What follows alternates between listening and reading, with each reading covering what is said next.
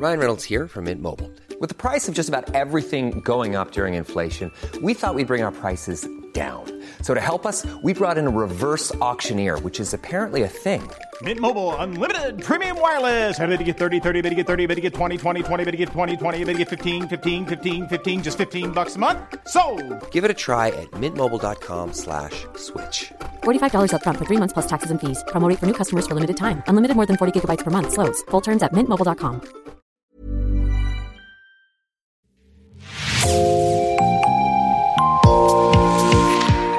Bonjour à toutes et à tous et bienvenue dans Podcasting, l'actu dans la poche, le podcast quotidien d'actualité du Grand Sud-Ouest.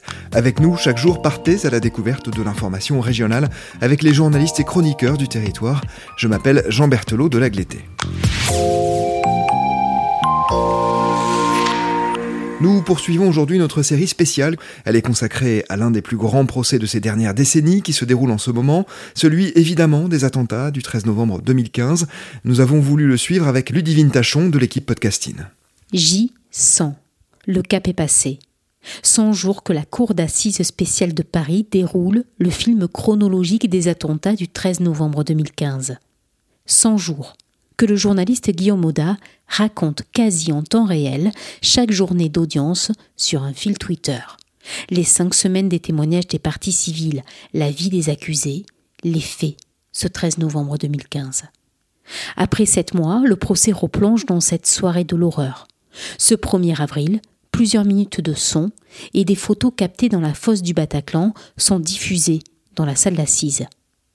Ce soir-là, Guillaume Auda à l'époque grand reporter pour iTélé, est en direct à quelques mètres du Bataclan, alors que les tirs des Kalachnikovs des terroristes résonnent encore?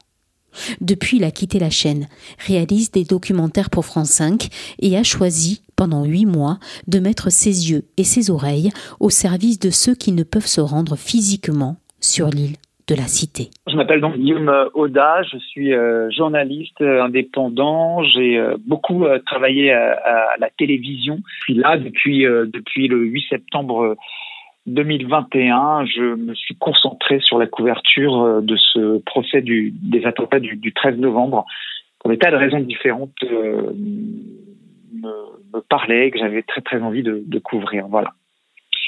Alors, euh, pourquoi sur Twitter D'abord? Parce que c'est un c'est un outil que j'utilise assez fréquemment depuis un petit nombre, enfin de, depuis un, un, un, certain moment, depuis pas mal de, de temps. Euh, c'est un peu euh, ce que ce que Twitter, c'est un peu une sorte de, de fil d'information euh, dont disposaient les journalistes euh, à une certaine époque, il y a, il y a, il y a plusieurs dizaines d'années, ce qu'on appelle un fil AFP ou un fil de, de dépêche. Et moi, j'ai toujours euh, trouvé dans, cet outil un, moyen de, satisfaire ma curiosité euh, en, général et ma curiosité journalistique euh, en particulier en sélectionnant des sources. On peut disposer d'informations qui sont recoupées, qui sont vérifiées. Il n'y a pas que du fake sur, sur, ce, sur cet outil. Et, il est vrai que c'est aussi un outil qui permet de suivre en temps réel ben, la tenue de, procès ici ou là. Et je trouve que moi, je me suis en tout cas attaché à cet exercice parce que d'abord, ça, ça, exige une forme de, de, de concentration. Ce, ce, ce, procès, en fait, euh, des attentats du 13 novembre 2015, euh, il est appuyé sur un dossier d'instruction qui est immensissime, hein, plus d'un million de pages, donc une instruction extrêmement pointilleuse et, et, et sérieuse qui s'est déroulée pendant 5-6 ans. Et, et, le fait de retranscrire ces débats, en fait, sur Twitter, ça, ça impose une forme de concentration et, et, et, ce qui me permet en plus d'entrer au, au, plus profond de, de, de, de ce dossier en, en, en, en entrevoyant à peu près tous les aspects au terme des, des débats de, de, de, de, cette salle d'audience qui sont des débats d'un extrêmement haut niveau, de, très très grande qualité, euh, conduits par le, le président de, cette cour d'assises spécialement composée, et puis également euh, euh, des débats qui sont aussi le fait des avocats des deux parties, partie civile et, et de la défense, euh, et ben qui, qui à un moment donné euh, avance hein, sur le sur le terrain immensissime de, de, de, ce dossier. Voilà. Et le fait de le retranscrire sur Twitter, c'est aussi une façon de s'inscrire dans l'époque. On est en, en 2022 aujourd'hui. Euh, c'est un c'est un outil qui permet à, à, à, beaucoup de celles et ceux qui ne lisent pas la presse tous tous les jours, mais qui s'intéressent quand même à ce procès, ben d'accéder en fait à, à ce qui se dit en, en, en audience certaines et, certains de, mes lecteurs viennent un peu parfois picorer, si je puis dire. ils viennent chercher euh, tel ou tel débat, euh, telle ou telle intervention de tel ou tel accusé et ou de, partie civile. Et, on sent qu'il y a un, véritable appétit, je sais pas si le mot est bien choisi, mais il y a quelque chose de, de, l'ordre d'une envie d'en savoir plus. Et je me souviens d'avoir discuté avec euh, avec un jeune étudiant qui m'avait contacté et qui m'avait dit quelque chose qui m'avait mal touché. Euh, il m'avait dit que lui, il n'avait pas forcément accès à la, à, la presse dans la mesure où souvent euh, c'est sur paywall que sont que sont que sont retranscrits ces débats. C'est-à-dire que pour, euh, pour pour lire un peu ce qui s'est dit au procès du 13 novembre, euh, il faut bah, il faut payer quoi concrètement pour pouvoir lire un article, ce qui est normal. C'est c'est le principe de, de, de la presse, c'est comme ça qu'elle fonctionne. Et lui me disait, bah, ce qui est génial avec toi, c'est que tu casses les, les barrières du gratuit. Euh, les, tu casses les barrières du payant, pardon qui permet à des, jeunes de sa génération comme lui d'accéder aussi à une partie de, ce qui se dit. Alors c'est du temps réel, donc c'est pas nécessairement éditorialisé, c'est pas nécessairement mis en forme, c'est du temps réel, donc ça s'écrit sur Twitter euh, au fur et à mesure des, débats. Ceci dit, moi j'essaye de, mettre un petit peu de ce que je ressens dans mes tweets. Alors c'est difficile parce que ça va extrêmement vite, euh, parce qu'il faut être quand même euh, factuel, parce qu'il faut savoir pouvoir en tout cas manier certains concepts avec de la précision et en tout cas ne, pas se planter, être sûr qu'on a bien compris ce qui est dit et pouvoir le retranscrire. C'est un exercice qui est assez compliqué, mais moi qui me plaît, puis j'ai mis les doigts dans, la prise, si je puis dire, le, 8 septembre dernier. Donc euh, bah, maintenant j'y vais et, et j'irai au bout de cette traversée. Mais je trouve que cette traversée, ce procès d'attentat du 13 novembre 2015 euh, effectué sur Twitter, elle correspond, je trouve, à quelque chose qui, qui, qui, qui ressemble un peu à l'époque, quoi. Aujourd'hui, on s'informe aussi sur les réseaux sociaux et j'ai vraiment l'impression, en tout cas moi, euh, journaliste que je suis, de, remplir euh, un peu ma mission, euh, je dirais, de, service public en, en, offrant à celles et ceux qui viennent me, lire bah, un peu, un peu de ce qui se dit en fait dans ces débats, même si c'est forcément imparfait et qu'il faudrait être en salle d'audience tous les jours pour vraiment comprendre tous les enjeux qui sont qui sont soulevés dans ces moments-là.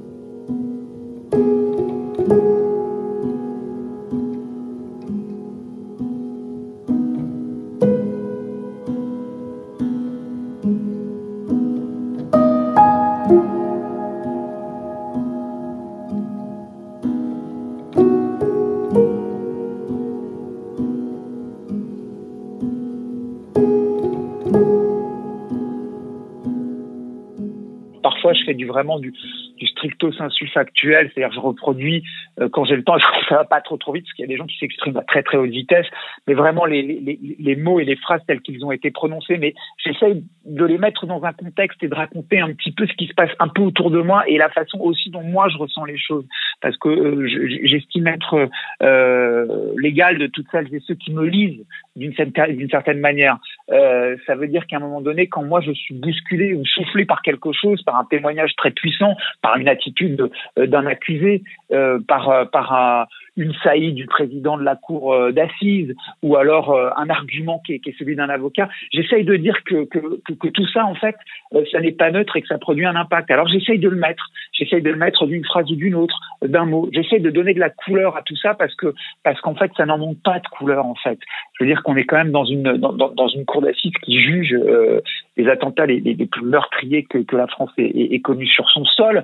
Donc euh, et, on sent parfaitement que les, les, plaies, en fait, en tout cas pour pour pour certaines et certains des, des, des, des victimes qui sont venues euh, témoigner, euh, on, sent que les plaies sont pas refermées. Donc il y a quelque chose de très vif, de très brûlant euh, et qui s'exprime et de très humain en fait en réalité et, et qui s'exprime vraiment dans, dans, dans, les mots euh, prononcés par par tous les protagonistes en fait de, cette cour d'assises et de cette salle d'audience. On le sent vraiment. Et tous les, protagonistes, tous les protagonistes sont les avocats, sont les accusés, sont les magistrats, euh, sont les parties civiles qui viennent en nombre, euh, parfois moins, mais parfois beaucoup euh, dans cette salle d'audience par les journalistes qu'on est. Il y a quelque chose de très vivant, quoi, de très sensible, de très brûlant. Et ça, à la marge, hein, parce qu'en fait, un tweet, c'est 286, je crois, de mémoire. ça, à la marge, j'essaye de le, de le retranscrire. Pas tout le temps parce que ça va très vite, mais quand je peux, quand j'ai le loisir, ou même quand j'ai le loisir d'expliquer une notion euh, juridique, quand j'ai la possibilité d'essayer d'entrevoir ce qui se euh, lie d'une stratégie, par exemple de défense, lorsqu'une ou un avocat euh, interroge son, son client et va dans un certain sens qui, laisse entendre qu'il essaye peut-être euh, sur une zone d'ombre ou sur une hypothèse qui a été policière, mais pas tout à fait bien ficelée. Euh, on peut sentir parfois qu'il y a une forme de, stratégie. J'essaye de l'indiquer en fait à mes lecteurs. J'essaye de dire attention là, il se passe quelque chose. Mais encore une fois, avec beaucoup de modestie, beaucoup de, réserve. Hein. Moi, je suis pas chroniqueur judiciaire, je suis euh, pas juriste, je suis journaliste, je suis reporter en fait. Ça, c'est mon boulot quoi. Mais j'y vais un peu comme comme on irait en reportage, quoi. C'est-à-dire je laisse traîner mes oreilles, je laisse traîner mes yeux, et il y a une matière qui se dessine et j'essaye d'en rendre compte le plus fidèlement possible. Voilà. À quoi ça sert Twitter? Et à quoi ça sert en fait au fond le, travail que modestement j'essaie de produire? Euh, Peut-être à donner des yeux et des oreilles à celles et ceux qui lisent, et le fait de retranscrire tout par le menu, c'est aussi pour, pour moi entre ce qui est dit qui est soulevé par les magistrats, euh, par le parquet, par les avocats, mm, entre la parole des accusés, mm, le fait de tout retranscrire par le menu, en fait, c'est aussi euh, d'essayer d'atteindre une position d'équilibre. Parce que je, pense que c'est ça le plus important, en fait. C'est l'équilibre entre toutes les parties entre tout ce qui est dit. On est encore dans un procès dont l'histoire est en train de s'écrire après sept mois. On est encore dans un procès où la vérité judiciaire n'a pas été dite. Et le fait de retranscrire tout par le menu, je trouve que c'est une recherche, en tout cas pour ma part, d'équilibre. Euh, et, euh, d'équilibre entre, encore une fois, toutes les paroles. Voilà. On a des accusés, on a des faits qui leur sont reprochés, on a des magistrats qui les questionnent, on a des avocats euh, de partie civile qui questionnent également, qui portent la parole des victimes euh, qui le défendent. On a un parquet évidemment qui, qui, qui, pour le ministère public mène des interrogatoires qui sont, qui musclés. Et puis on a des avocats en défense qui cherchent à un moment donné euh, à dire quelque chose de très important, je crois. Et ça, pour le coup, c'est un peu ce que j'ai découvert. Euh, cherche à installer l'idée, en tout cas, que pour parfaitement juger un homme euh, qui est accusé de faits aussi importants, il faut que qu'il soit jugé, cette Cour l'ait compris. Et je crois que ça, c'est la recherche des avocats de défense, que de faire en sorte que les accusés qu'ils défendent soient compris. 1er avril 2022, tweet numéro 5670. Guillaume Auda raconte C'est difficile de contenir mes larmes, tant de désolation en salle d'audience. Bah, en fait, très honnêtement, je, je pense que la, la, la, la distance, elle, elle, est requise et elle est exigée. Euh, lorsqu'on on, traduit quelque chose euh, euh, sur un, un, plan stricto sensu journalistique, c'est quand même le but, c'est à un moment donné de, se, de prendre de la hauteur et, et, et d'être à distance. Maintenant, ça fait sept mois que je traverse ce, ce, procès. Il y a eu une séquence qui a été extrêmement euh, euh sur le plan humain. Ça a été ces cinq semaines de, de témoignages de parties civiles euh, qui, à, à raison d'une quinzaine de personnes par jour, sont venues littéralement déposer leur souffrance quoi, à, la, à la barre de, de, de cette cour d'assises. Et, et, et, sept mois plus tard, je trouve que la, la, la diffusion de, de ces sons euh, de l'attaque du Bataclan et, et, et, des images qui allaient avec, extrêmement pénibles à, à, à soutenir, euh, je trouve que euh, ça a été une forme de, retour en force, je dirais, de cette parole euh, des partis civils. Alors elle s'est exprimée sous la forme, encore une fois, d'un audio euh, et, d'images euh, qui ont été présentées euh, parce qu'une association de, victimes Life for Paris, à la demande de son président, donc Arthur Denvaux, avait demandé à ce que ce débat ait lieu et qu'on puisse voir un petit peu euh, ce que c'était que la réalité du terrorisme, si je puis dire. Alors forcément, ça produit un effet, quoi. Et moi, très honnêtement, bah ouais, quoi. Bah ouais, j'ai pas pu contenir à un moment donné, euh, genre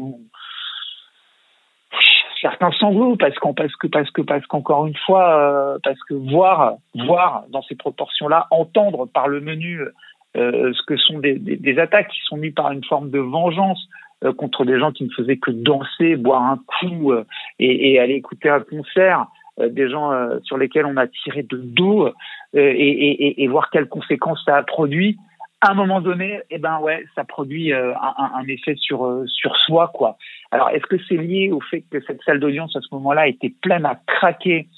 Est-ce que c'est lié au fait qu'à un moment donné, euh, ça fait sept mois euh, qu'on est dans ce procès et que, mine de rien, des choses extrêmement dures et pénibles sont dites chaque jour et tous les jours. En fait, il est quand même question de disséquer par le menu des, attentats euh, qui, ont entraîné la mort de 131 personnes et, plusieurs centaines de blessés. Tout ça, c'est évidemment pas anodin. Est-ce que c'est pour ces raisons-là qu'à un moment donné, euh, bah, moi aussi, entre, en creux, je je, je, bah, je, laisse aussi part à mes émotions. J'ai envie de le dire parce que en fait, euh, j'ai écrit d'ailleurs sur Twitter et, et, je le dis parce qu'en fait, je sens que je suis pas le seul en fait à, à, vivre ce moment-là. Je suis pas le seul évidemment euh, en salle d'audience parce qu'il y a énormément de parties civiles, mais je sens que je suis pas le seul aussi euh, parce que autour de moi euh, il y a des journalistes qui travaillent et que je les vois interagir. Euh, je sens que je suis pas le seul parce que euh, je, je vois qu'en fait certains des, des, des, tweets justement qui font état de, de cette dureté, de cette violence qui à un moment donné s'exprime dans les sons qu'on a entendu, la bande son de l'attaque du Bataclan et des images je sens en fait que, que, que des gens de l'autre côté de Twitter, donc celles et ceux qui lisent, réagissent. Euh, et puis certains accusés aussi euh, ont réagi et, l'un d'entre eux s'est élevé pour dire que ça avait été extrêmement pénible à, soutenir et à entendre. Ça veut dire qu'on est tous des êtres humains à un moment donné et que moi aussi je suis un être humain et que je suis pas forcément un robot. Alors même si la distance est requise, à un moment donné, on peut pouvoir euh, vouloir dire qu'on qu ressent quelque chose et je trouve même que c'est de l'ordre de l'information euh, que d'en faire état.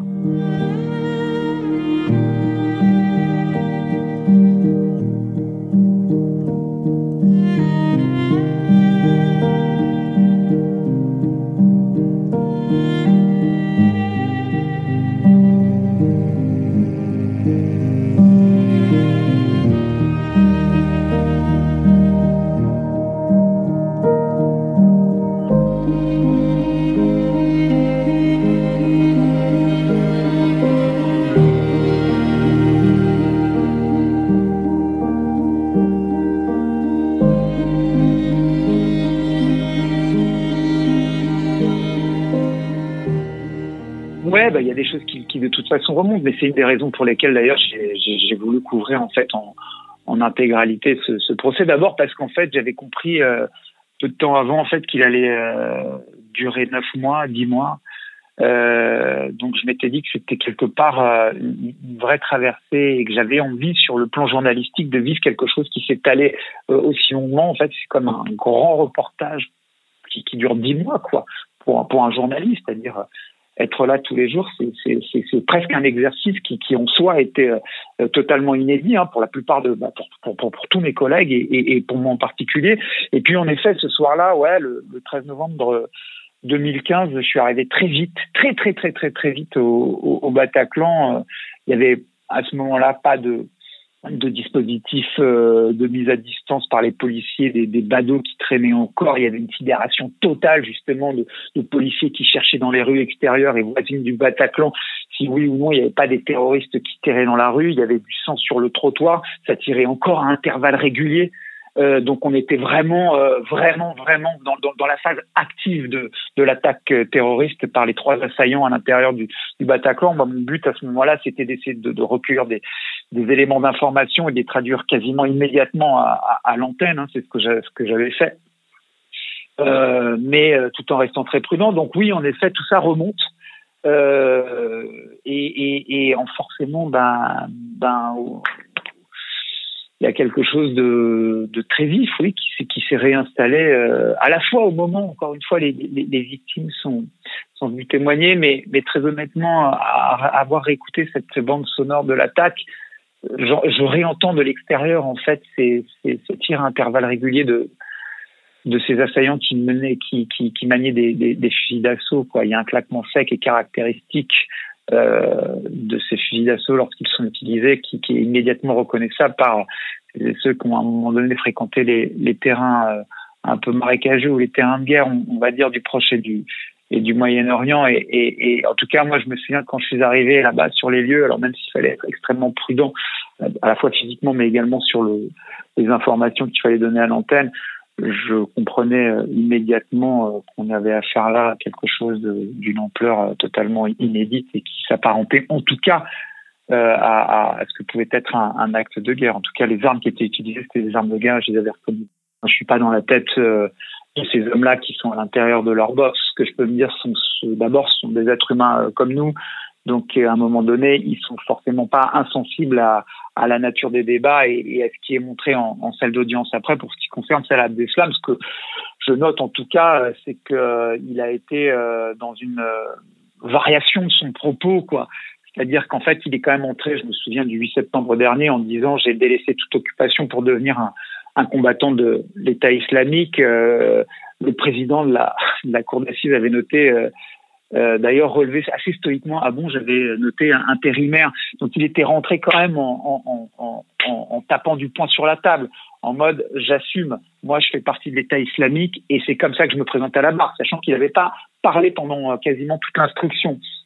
Donc en soi, c'était pas mal qu'il parle, mais il était arrivé assez offensif, voire provocateur. Hein, le, président l'avait noté à plusieurs reprises. Et, au fil des, mois, en fait, son, propos s'était presque adouci. Alors, quand on était passé sur sa personnalité, son enfance, la manière dont il avait grandi, euh, son propos s'était nettement durci quand il avait été question de sa bascule euh, religieuse ou radicale, je dirais, euh, alors qu'il, mais il donnait quand même quelques éléments et puis tout à coup il s'est contracté. Je pense qu'il a compris aussi la dynamique de ce procès, euh, qui est un procès euh, équitable, donc qui offre euh, aux accusés une défense. Je pense qu'il en a compris la, dynamique et, qu'il a cherché peut-être aussi à ne pas endosser le fardeau immensissime de ce que sont ces attentats du, du 13 novembre en nous voyant, parfois en provoquant, parfois en étant insolent. Euh, il a, il a, il a cherché peut-être à un moment donné à, à, voilà, à entrer, à entrer dans cette euh, du procès jusqu'à, jusqu'à euh, finir par euh, jusqu'à décider de, de, de, ne plus parler ou de ne plus répondre aux questions euh, qui étaient cruciales et, et, et, et, ces réponses étaient attendues absolument par tout le monde du côté de la Cour des magistrats, des questions qui lui étaient posées autour de cette journée cruciale du 13 novembre. Alors il avait dit j'ai renoncé à, utiliser ma, ceinture explosive. Euh, il a même dit qu'il avait eu honte de le dire à ses, comparses de la cellule belge qu'il avait rejoint à partir du 14 novembre lorsqu'il avait quitté Paris, euh, qu'il avait, eu honte de leur dire parce que c'est difficile euh, de dire eh ben non j'ai, renoncé. En tout cas c'est ce qu'il a expliqué. Moi j'ai pas trop envie de m'étendre là-dessus, mais ce que je note c'est une variation de, son propos. Ce que je me dis, c'est qu'il a choisi le silence in fine, ou en tout cas de répondre aux, questions euh, auxquelles il a envie de répondre et pas aux autres, euh, ce qui provoque nécessairement une certaine frustration de la part de, celles et ceux qui attendent des, réponses. Euh, mais je pense aussi que l'histoire n'est pas écrite. Je pense que ce procès n'a pas encore livré toutes ses vérités. Je pense que les accusés, certains ont choisi de se murer dans le silence, d'autres commencent à un peu plus parler. Euh, je pense notamment à Mohamed Abrini. Euh, je pense notamment à Mohamed Abrini qui, lui a, fait des révélations qui, étaient jusqu'alors inédites dans ce dossier d'instruction. Euh, je pense qu'encore une fois, l'histoire de ce procès n'est pas tout à fait écrite, qu'il va encore se passer des choses. Et pour ce qui concerne Salah Abdeslam, il a là choisi maintenant de se murer dans une forme de silence, ou en tout cas de répondre à certaines questions. Il n'est pas sûr que, euh, on verra. Hein. Moi, je suis pas, c'est un peu difficile de faire des pronostics, mais il n'est pas sûr qu'il reste muré dans, dans, dans ce silence.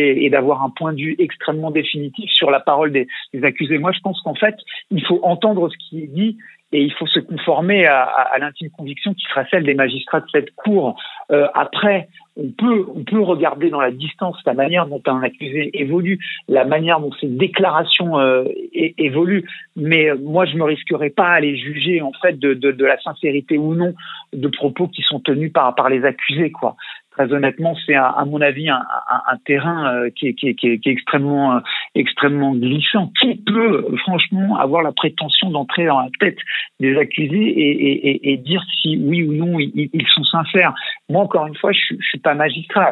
Moi, ce que j'ai noté, c'est qu'en fait, six ans après les faits, euh, les souffrances euh, et les plaies étaient encore, euh, les souffrances étaient très fortes et les plaies étaient encore béantes. J'étais extrêmement bousculé en fait par ça.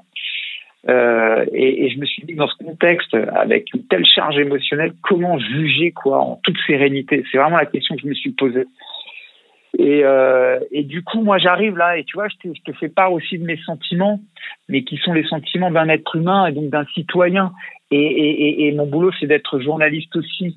Euh, mais à côté de ça, traverser quelque chose comme ça, c'est absolument pas anodin. Donc, tu vois, toutes ces questions, je me les pose. Et je me dis qu'à la fin de l'histoire, il y a aussi une part de vérité dans, le fait d'exprimer, tu vois, ces, émotions et, ces ressentis. Un procès d'assises, c'est quelque chose de très clinique. La justice, c'est une vérité judiciaire. Mais la vérité de ce procès aussi, euh, même si certains euh, des avocats peuvent le regretter pour ce s'en défense, la vérité de ce procès, c'est qu'il s'inscrit dans quelque chose de beaucoup plus large euh, que, le simple prétoire ou que le simple tribunal, quoi. La vérité de ce procès, c'est qu'il s'inscrit, qu'il vient marquer au fer rouge toute la société française. Et, peut-être que cette société française, elle attend trop, trop de réponses de cette cour d'assises et du jugement. peut-être que c'est irraisonnable et irrisonné. Est-ce qu'on arrive à couper euh, Non. Non, parce qu'on quand on y va tous les jours, euh, je dois dire que le quotidien est, vraiment, euh, en plus un quotidien de journaliste, donc la, mission elle est claire. Hein. Moi, mon boulot c'est d'en faire un, un, récit euh, quotidien de, ce procès. Donc, euh, étant donné que ce procès a lieu tous les jours, euh, non, je, je, coupe pas nécessairement. J'y pense beaucoup, je lis beaucoup autour, et puis et puis j'y retourne, je me documente et pour être le plus le plus précis, le plus factuel possible. Donc non, on ne coupe pas. Est-ce que ça a un impact? Je sais pas, probablement, mais je dirais que ma vie de journaliste m'y a, m'y préparé et, encore une fois cette épreuve tout le monde tout le monde la traverse quoi. Euh, les magistrats la traversent les avocats la traversent les accusés la traversent et, bien sûr et avant tout les parties civiles euh, euh la traversent cette épreuve. Euh, ce qui m'amène à, la question que vous vous posiez est-ce qu'on se fait des amis? Bah en tout cas on fait des rencontres. En tout cas on échange. En tout cas pendant neuf mois on parle tous de, la même chose, de ces attentats, de la manière dont, dont les débats se déroulent, euh, est-ce qu'ils sont de qualité, est-ce qu'ils sont pas de qualité. On refait le match parfois au, au, au deux palais ou à l'Amex, qui sont les deux bistrots qui sont en face du, du palais de justice. Euh, oui, il y a des liens qui se sont créés. Oui, j'ai rencontré des gens avec lesquels je m'entends bien aujourd'hui. Oui, ce sont de nouvelles rencontres, et c'est peut-être aussi euh, euh un des aspects les, les, les, plus les plus inattendus, je dirais, de, de, de, de cette histoire moi, je ne m'attendais pas. Enfin, je savais qu'il y aurait beaucoup de monde, mais je m'attendais pas à avoir autant de monde. Et puis, je m'attendais pas à avoir autant de monde pendant autant de temps. Euh, et puis, finalement, euh, il y a plutôt de la, de la, bienveillance entre tout le monde. Chacun se respecte, en fait, euh, dans ce palais de justice. Tout le monde a beaucoup de respect pour le travail des uns et des autres. Et, et, et, de mon point de vue, en tout cas moi pour ce qui me concerne, oui, j'ai rencontré des gens avec lesquels je m'entends très bien et, que je reverrai euh, sans doute par la suite. C'est la fin de cet épisode de podcasting. Il s'inscrit dans une série consacrée au procès du 13 novembre 2015. Une série signée Ludivine Tachon, rédaction en chef Anne-Charlotte Delange, production Juliette Brosseau, Juliette Chénion, Clara Echari, Myrène Garay-Coetchea, Mathilde Deleuil et Marion Ruot, iconographie Magali Marico, programmation musicale Gabriel Taïeb, réalisation Olivier Duval. Si vous aimez podcasting, le podcast quotidien d'actualité du Grand Sud-Ouest, n'hésitez pas à vous abonner, à liker et à partager nos publications. Retrouvez-nous chaque jour à 16h30 sur notre site et sur nos réseaux sociaux, ainsi que sur ceux des médias indépendants de la région qui sont nos partenaires. Retrouvez-nous aussi sur toutes les plateformes d'écoute, dont Spotify, Deezer, Apple Podcast ou Google Podcast. Podcasting, c'est l'actu dans la poche.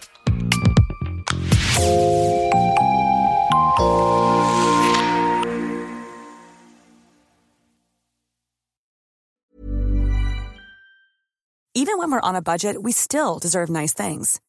Quince is a place to scoop up stunning high-end goods for 50 to 80% less than similar brands. They have buttery soft cashmere sweaters starting at $50, luxurious Italian leather bags, and so much more. Plus, Quince only works with factories that use safe, ethical, and responsible manufacturing. Get the high-end goods you'll love without the high price tag with Quince. Go to quince.com/style for free shipping and 365-day returns.